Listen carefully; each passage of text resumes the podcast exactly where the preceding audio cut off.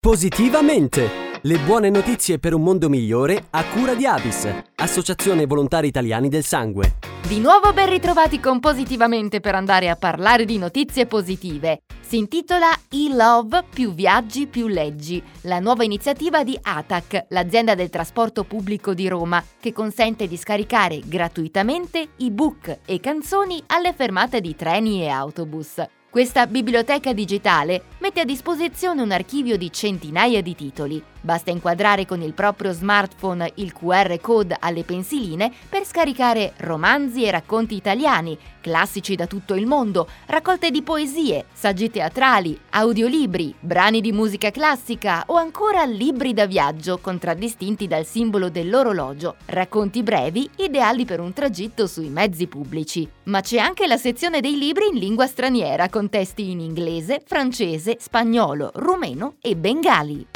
Sei grandi campioni dello sport italiano pronti a sfidarsi per sostenere Dynamo Camp, che dal 2007 offre gratuitamente programmi di terapia ricreativa a bambini e ragazzi affetti da patologie gravi o croniche e alle loro famiglie. Una realtà che in 14 anni ha permesso di aiutare 52.000 persone in condizioni di fragilità personale e sociale. X Sport Challenge, questo è il nome dell'iniziativa, vede la partecipazione di Yuri Keiki, campione olimpico e mondiale di ginnastica artistica agli anelli, Antonio Rossi, campione olimpico di canoa, Carlton Myers, campione europeo di pallacanestro, della pallavolista Maurizia Cacciatori, del ciclista Filippo Pozzato e di Vitantonio Liuzzi, pilota di Formula 1. Yuri Keiki chiederà ad ognuno degli altri atleti di cimentarsi in prove di ginnastica e gli stessi chiederanno a Yuri di mettersi alla prova nei loro rispettivi sport. Per assistere alle sfide basterà connettersi con i canali social di Yuri Keiki e cercare l'hashtag XSportChallenge.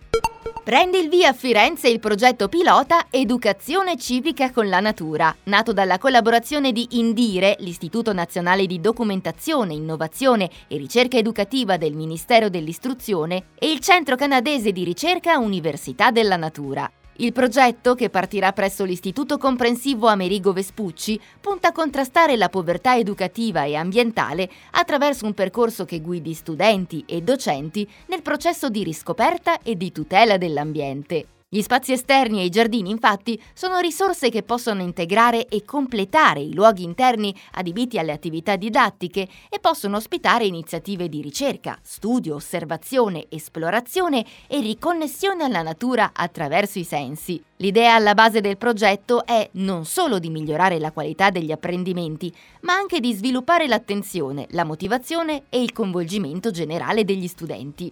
Alla sperimentazione partecipano 20 docenti e ben 485 alunni. E con questo abbiamo concluso anche il nostro appuntamento di Positivamente. Da Carlotta ancora una volta grazie per l'ascolto e alla prossima! Positivamente! Le buone notizie per un mondo migliore a cura di Avis, Associazione Volontari Italiani del Sangue. Per la nuova collezione possiamo scegliere giallo oro o ambra per un effetto magico e intenso. Non dimentichiamo giallo lime e crema, spettacolari. Sono tutte tonalità gialle. Eh sì, da quest'anno va di moda il giallo. Giallo come il plasma, la parte liquida del sangue che contiene molti elementi preziosi per curare numerose malattie. Basta poco per aiutare chi ha bisogno.